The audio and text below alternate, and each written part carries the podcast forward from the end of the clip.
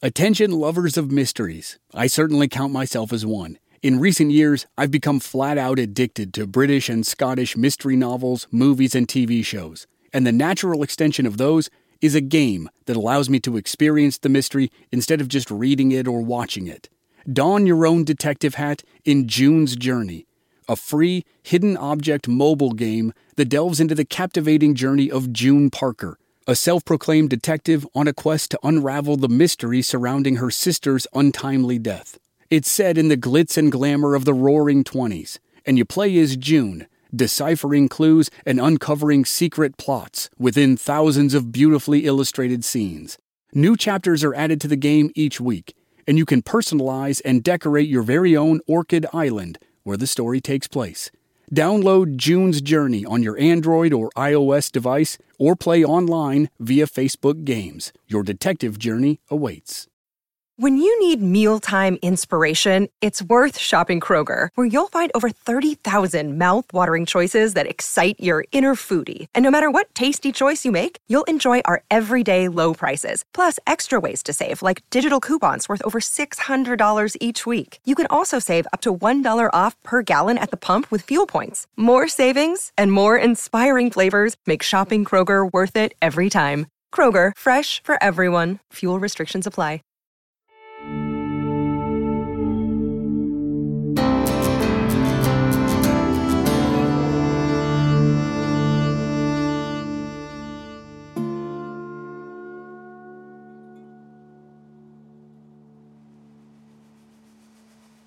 In September of 1878, Buffalo Bill Cody was gearing up for his biggest show to date. He had recently been allowed to employ Native Americans as actors for the first time, and now he was doing it again. This time, he hired Pawnee men rather than the Sioux performers he had employed on the last tour, and the show nearly fell apart twice. A year earlier, a new Secretary of the Interior had changed the rules regarding the use of Native American actors on stage. Previously, the practice had been banned. So, theater companies had to use white men who were dressed as Native Americans. But then the new secretary changed the rules, and audiences had loved seeing real Sioux warriors on stage. Now, when Bill used Pawnee actors, the Secretary of the Interior balked. He told Bill that the Pawnee were off the reservation without permission and demanded they return immediately. Bill argued that the loss of the Pawnee would cripple the production. He had already advertised their participation, and it was clear that audiences wanted to see real Native American performers rather than white men dressed in bad costumes. Eventually, Cody convinced the government that he would lose money without the Pawnee. And in light of Bill's long and valuable service as an Army scout, the government allowed the Pawnee to stay with the show. Crisis number one was avoided. Crisis number two was more serious. The show was touring through the southern part of the United States, but the theaters were nearly empty. An epidemic of yellow fever was sweeping through the region, and the actors refused to continue the tour until Bill agreed to skip the southern cities and head north to Delaware. Bill readily agreed to the demand, and they finished the tour despite the extreme change in schedule. When the tour ended in August of 1879, Bill only paused a month before setting off on his next tour. This tour would last from September of 1879 until May of 1880. Bill was averaging about eight months per tour, an exhaustive pace for anyone, past or present. And while touring, he managed to write his autobiography, The Life of Honorable William F. Cody, known as Buffalo Bill. Then, a little more than a month after the tour ended, Bill received word that his old friend and first theatrical partner, Texas Jack Omohundro, had died in Leadville, Colorado after a bout of pneumonia. In a life that had seen more than its fair share of loss, this one hit Buffalo Bill particularly hard. Bill, the scout, and Jack, the cowboy, had been best friends from nearly the moment they met in 1869. They had ridden the plains together, hunted together, celebrated the birth of Bill's son and daughter together, mourned the loss of Bill's son together, and celebrated Jack's wedding together. Texas Jack had saved Buffalo Bill's life both in reality and on the stage. They had created their public personas together, and for each man, the other proved to be the truest and closest friend he would ever have. Buffalo Bill wasn't done acting, but he could feel that something had to change. And while it might have been easy to think that the change would have a negative quality to it, the opposite happened. Bill had a new idea, one that would make him the most famous man on earth.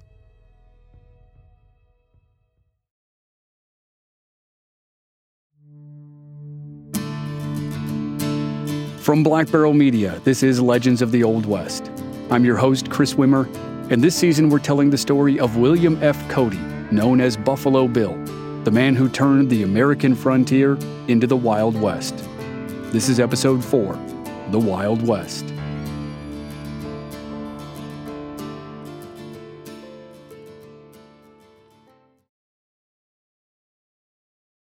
Texas Jack passed away at the end of June 1880. By that time, Buffalo Bill had been a successful actor for eight years four with Texas Jack and four with his own combination. But other than Jack, none of Bill's partnerships lasted very long. Bill and Jack had toured with Ned Buntline, but only for one season. They toured with Wild Bill Hickok, but only for seven months. Then Bill had performed with Captain Jack Crawford for a single tour before animosity and injury permanently soured their friendship. After that experience, Bill played it safe. He hired professional actors, not fellow scouts, as his co stars. But after two more years of touring with just another variation of the same type of show, Bill was starting to see the writing on the wall. Audiences still bought tickets, but the shows were no longer sold out. Buffalo Bill's tour in 1882 took him to some of the same cities twice in nine months. Critics, like one in Steubenville, Ohio, said, There is such a thing as too much blood and thunder. As that tour finished, an interest in the tired concept of the heroic scout of the plains triumphing over savage Native Americans and evil outlaws started to fade, Bill started to focus on a new idea. It seemed to have its origins in conversations with a fellow showman in January of 1882.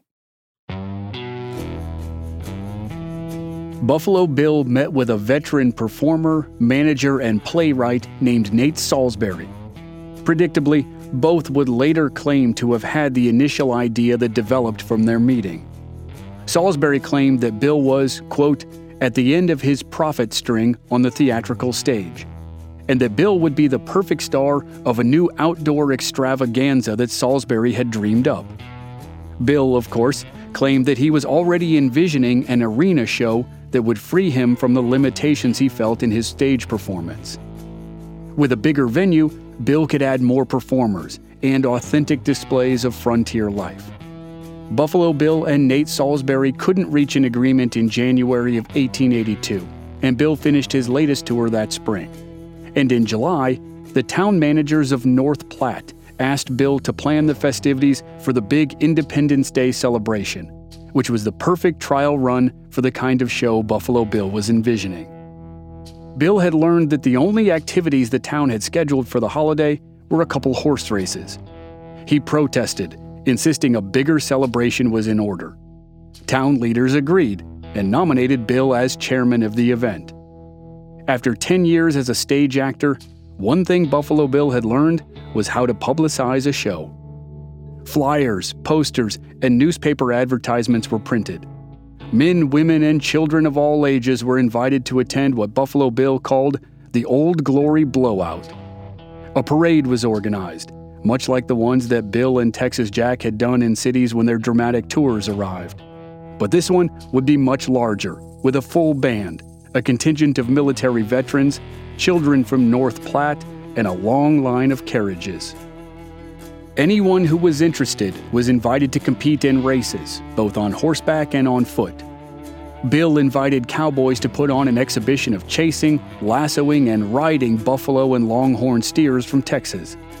It was the first occurrence of two American traditions.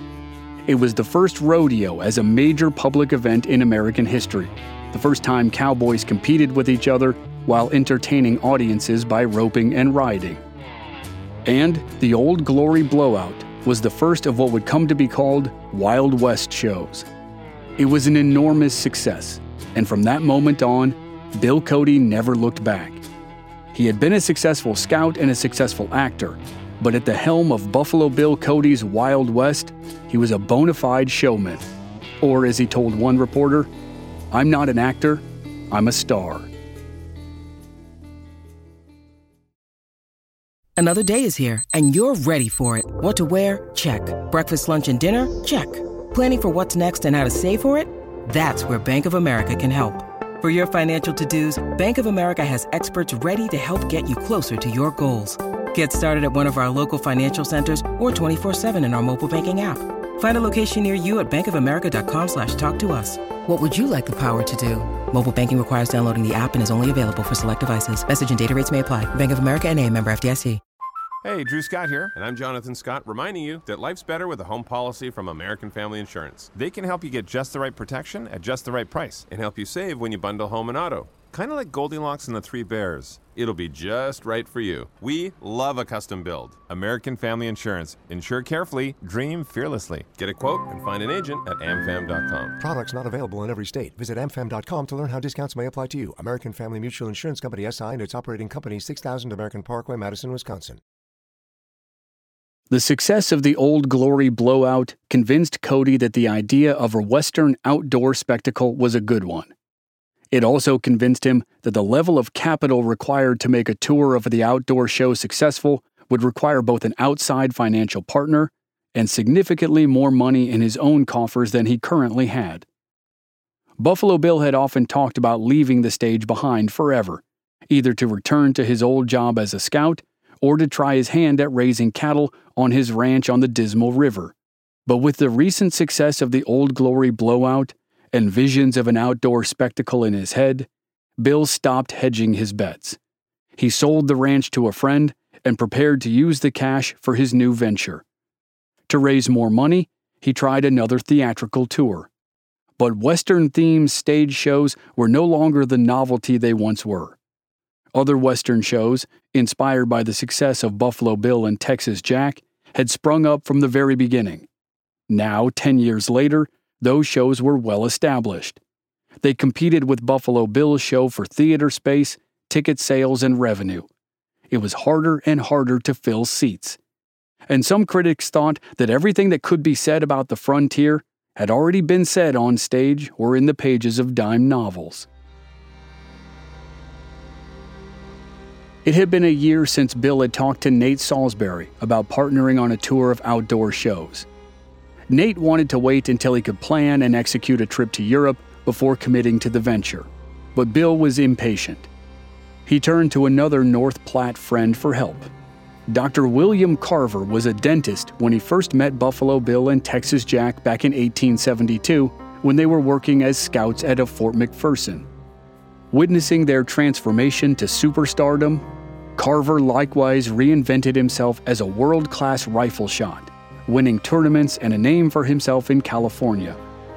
He had teamed up with Texas Jack in 1878 for a series of shooting exhibitions, demonstrating his prowess with his rifle, while Jack talked to the crowd, did a lasso act, and shot coins out of the air with his revolver.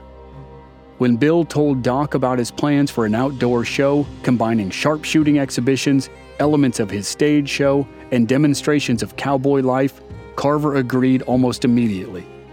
Then Cody went back to Nate Salsbury, and he was shocked when Nate turned down his offer of partnership. Salsbury told Bill that he could not abide Doc Carver and wouldn't join Bill as long as Carver was involved. He considered the man a fraud. And after that rejection, Bill turned to another old friend. John Burke had been Giuseppina Morlacchi's manager when she joined the Scouts of the Prairie production in December of 1872. When she stuck with the show after Bill and Jack ousted Ned Buntline, Burke stayed too. He was a trained actor, but his relationships with newspaper reporters and theatrical owners all over the country made him a natural promoter. When Buffalo Bill and Texas Jack went their separate ways, Burke went with Jack and Giuseppina. Burke acted in Jack's shows, managed Jack's hotel business at the Philadelphia Centennial, and worked as promotions manager for the Texas Jack combination. Since Jack's death and Giuseppina's retirement, John Burke had been acting and managing several traveling shows. But when Buffalo Bill asked him to serve as the business manager for his new venture, Burke immediately agreed. The partnership would last for 35 years.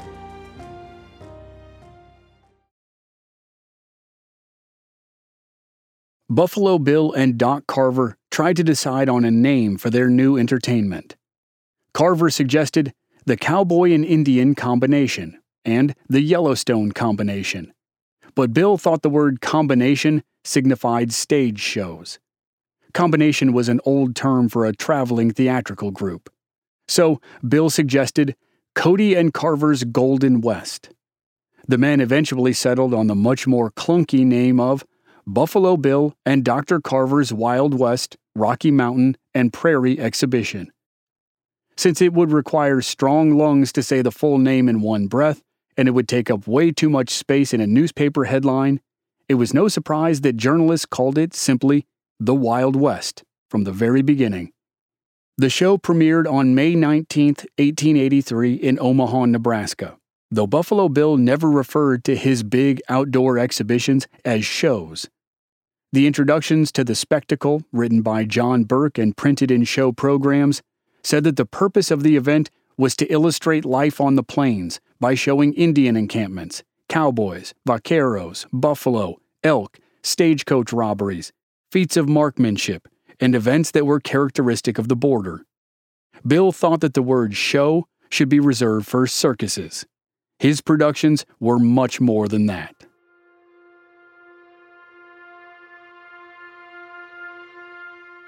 Over the course of the summer, as the Wild West toured through the Midwest and the Northeast, several things became apparent to Buffalo Bill. The first was that the big outdoor exhibitions, with their spectacle and scope, were his future as a showman. The second was that if he wanted the Wild West to be successful, he had to reckon with his relationships. The first relationship that fell apart that summer was with Josh Ogden, who had served as the business manager of Bill's stage show for the past nine years. The second relationship to suffer under the weight of the Wild West was Bill's marriage to Louisa. Bill had been on tour with his stage show in February of 1883 and had missed the birth of his fourth child, a daughter named Irma.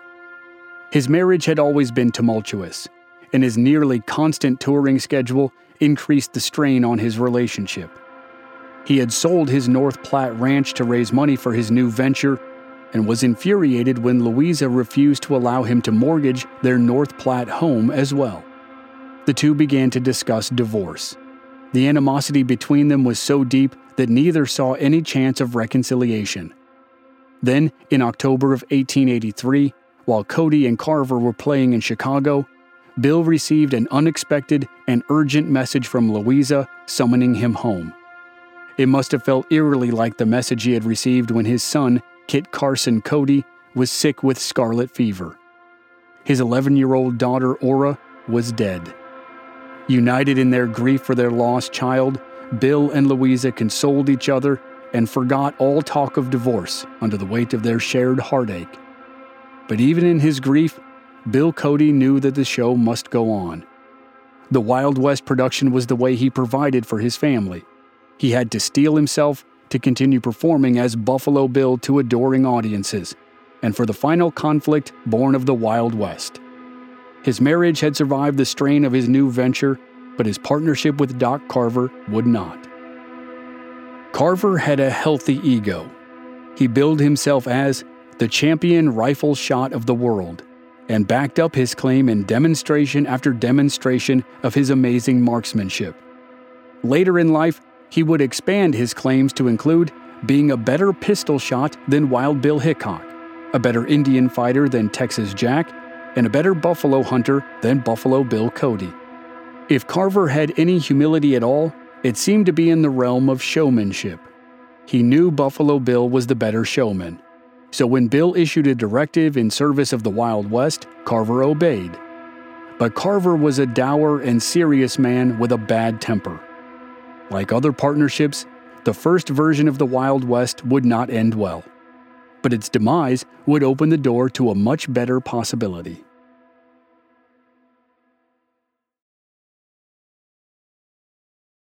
The first version of the Wild West was a rocky experience. At one show, after a series of missed targets, Doc Carver slammed the butt of his rifle across his horse's ears and punched an assistant when the guy protested about animal cruelty. Buffalo Bill saw the Wild West as family entertainment, and Carver's outbursts infuriated him. Both men drank lots of alcohol, as did the rest of the all male cast of cowboys and frontiersmen. A Chicago journalist noted that many of the 5,000 people who turned out to see the Wild West were less than reputable, warning that decent people were likely to avoid the show. Nate Salsbury saw the performance in Chicago and warned Buffalo Bill of imminent failure. He reported, Cody came to see me and said that if I did not take hold of the show, he was going to quit the whole thing. He said he was through with Doc Carver and that he would not go through such another summer for a $100,000. Luckily for Bill, Nate Salsbury finally agreed to join the production, and it was none too soon. Cody's personal and business relationship with Carver ended with the final show of the first Wild West tour. And, much like his falling out with Captain Jack Crawford five years earlier, his feud with Doc Carver would continue for as long as both men lived. Carver immediately started his own Western show, plotted a competing tour, and did his best to draw audiences away from Buffalo Bill's shows. In July of 1885, Bill and his new partner Nate Salsbury initiated a lawsuit against Carver's use of the title Wild West, which Cody claimed to have created. The lawsuit dragged through the summer, but ended with Cody in sole possession of the Wild West name. For all intents and purposes, Doc Carver was done. He desperately sent letters offering to make appearances at any county fair for a paltry fee of $300, while Buffalo Bill launched an empire. With Nate Salsbury by Bill's side as a partner and John Burke in charge of promotions, a new entertainment was born Buffalo Bill's Wild West. But for all the promise of the general concept, Cody and Salsbury agreed that some changes were in order if the show was going to live up to its potential. Salsbury had spent years in musical theater, and he soon hired a group of musicians who would come to be called Buffalo Bill's Cowboy Band. The Cowboy Band added music to the show, heightening the dramatic tension of the show's biggest scenes, like the finale called Attack on the Settler's Cabin. While a scared white family sheltered inside a cabin in the middle of the arena and Sioux warriors circled menacingly, the cowboy band would signal the appearance of Buffalo Bill, leading a band of cowboys to the rescue. Starting in 1885, the cowboy band began every appearance of the Wild West with a performance of the Star Spangled Banner and a salute to the American flag. The Star Spangled Banner wouldn't become the national anthem for another 46 years by which point Buffalo Bill's tradition would be deeply ingrained into American entertainment and maintained today at major sporting events nationwide. Nate also approached Bill with a seemingly wild idea. He wanted to do two things at once. He wanted to replace the sharpshooting exhibitions of the great rifleman Doc Carver, and he wanted to bring some much needed femininity to the production. Nate's idea was embodied in the diminutive Phoebe Ann Moses, who stood just 4 feet 11 inches tall and was better known by her stage name, Annie Oakley. Annie Oakley had been a natural with a gun since the first moment she picked one up to put food on the table of her twice widowed mother. Then she made a name for herself as a crack shot as a young teenager one of the men who bought meat from her arranged for a contest between her and a traveling trick shot artist named Frank Butler. Frank lost the match and fell in love with 15 year old Annie at the same time. They married a year later, in 1876, and were inseparable for the rest of their lives. Annie Oakley had already earned a reputation performing in theaters, but was drawn to the Wild West, which billed itself as America's national entertainment. Bill and his team held up the attractions as both educational and suitable for men, women, children, and families. Buffalo Bill and Nate Salsbury offered Annie a three day trial run as a performer during an appearance in Nashville, Tennessee. When the three days were up, the two men agreed. Annie was hired on the spot, and they spent $7,000 on posters, billboards, and other art to showcase her as a Wild West star. And after Annie's addition, the show continued to diversify. Oakley was joined by Della and Bessie Farrell, fellow sharpshooter Lillian Francis Smith, and Emma Lake Hickok, the daughter of Agnes Thatcher Lake and stepdaughter to Wild Bill Hickok. The production was becoming more family friendly, but Bill knew that the key to success was still action, danger, and excitement. The name of the show was The Wild West, after all, and nothing in the West was wilder in the public's imagination than the Sioux. And no member of the Sioux Nation was more widely known than the man Buffalo Bill hired next Sitting Bull. After the defeat of Lieutenant Colonel Custer and his troops at the Little Bighorn, Lakota leader Sitting Bull and his people escaped the army by crossing into Canada. Sitting Bull remained exiled near Wood Mountain for four years, refusing an offer of pardon for his, quote, crimes and a chance to return to his home. But buffalo herds were dwindling as fast in Canada as they were in the United States, which meant starvation for his people. In July of 1881, Sitting Bull returned to the United States and surrendered at Fort Buford. Two weeks later, he and his band were transferred to the Standing Rock Agency on the modern border between North Dakota and South Dakota. Soon after his arrival, Sitting Bull was arrested as a prisoner of war and taken to Fort Randall, where he was held for two years before being allowed to return to Standing Rock. In 1884, Sitting Bull briefly joined as a promoter for a series of shows in Canada and the northern part of the U.S and at an appearance in St. Paul, Minnesota, Sitting Bull first met Annie Oakley. He was so impressed with her ability as a sharpshooter that he paid a photographer $65 out of his own pocket to have his picture made with her. With inflation, that's the modern day equivalent of more than $2,000.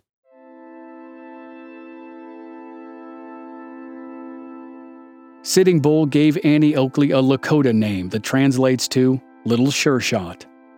When Buffalo Bill asked Sitting Bull to join the Wild West in 1885, he showed the Hunkpapa leader a postcard of Annie Oakley to prove that she was part of the production. According to Nate Salsbury, it was the postcard that made Sitting Bull agree to join Buffalo Bill's Wild West. Sitting Bull's friendship with Annie Oakley dramatically affected the way he was accepted by audiences. He had been reviled less than a decade earlier as the killer of Custer and the perpetrator of a massacre. But now, Sitting Bull was loudly and repeatedly cheered as he rode his horse around the arena during the show's opening and told audiences through a translator that he wanted to see his children educated and hoped for reconciliation between the Sioux and white men. Sitting Bull only stayed with the show for four months, but he opened the door for the Wild West's inclusion of Lakota men, women, and children. Annie Oakley, Lillian Smith, Sitting Bull, and the Cowboy Band broadened the appeal of the Wild West. But they weren't the stars of the show. The stars of the Wild West were Buffalo Bill and his cowboys. Cowboys had long been viewed by the American public as rough men. They flooded into towns like Dodge City, got wildly drunk, started fights, and shot the place up. For most people, there wasn't much difference between a cattle herder and a cattle rustler. The Wild West drew a line between the two, casting cowboys as, quote, genuine cattle herders of the reputable trade. And the show pitted them against, quote, their greatest foe, the thieving criminal rustler. Show programs included a long piece on the life of the American cowboy that was written by Texas Jack Omohundro.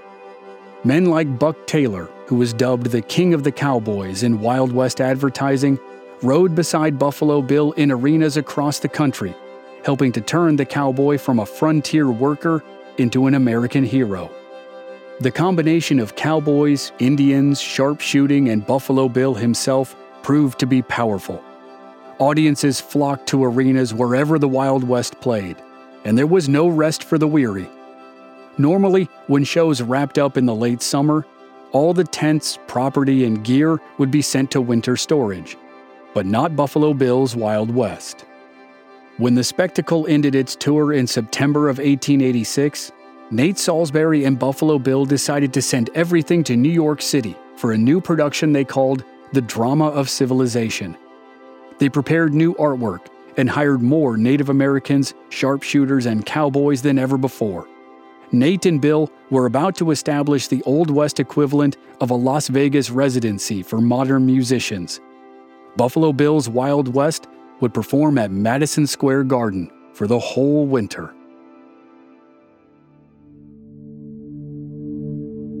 Next time on Legends of the Old West, Buffalo Bill's Wild West plays its historic run in New York and then heads to Europe to perform for kings and queens.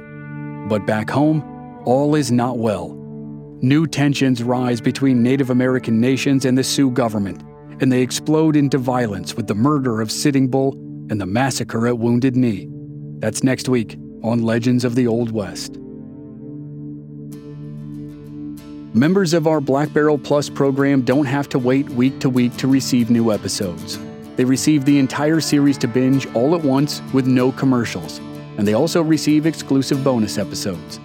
Sign up now through the link in the show notes or on our website, blackbarrelmedia.com. Memberships are just $5 per month. This series was researched and written by Matthew Kearns. Original music by Rob Valier. I'm your host and producer, Chris Wimmer.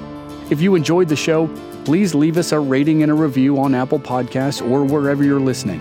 Check out our website, blackbarrelmedia.com, for more details and join us on social media. We're at Old West Podcast on Facebook, Instagram, and Twitter.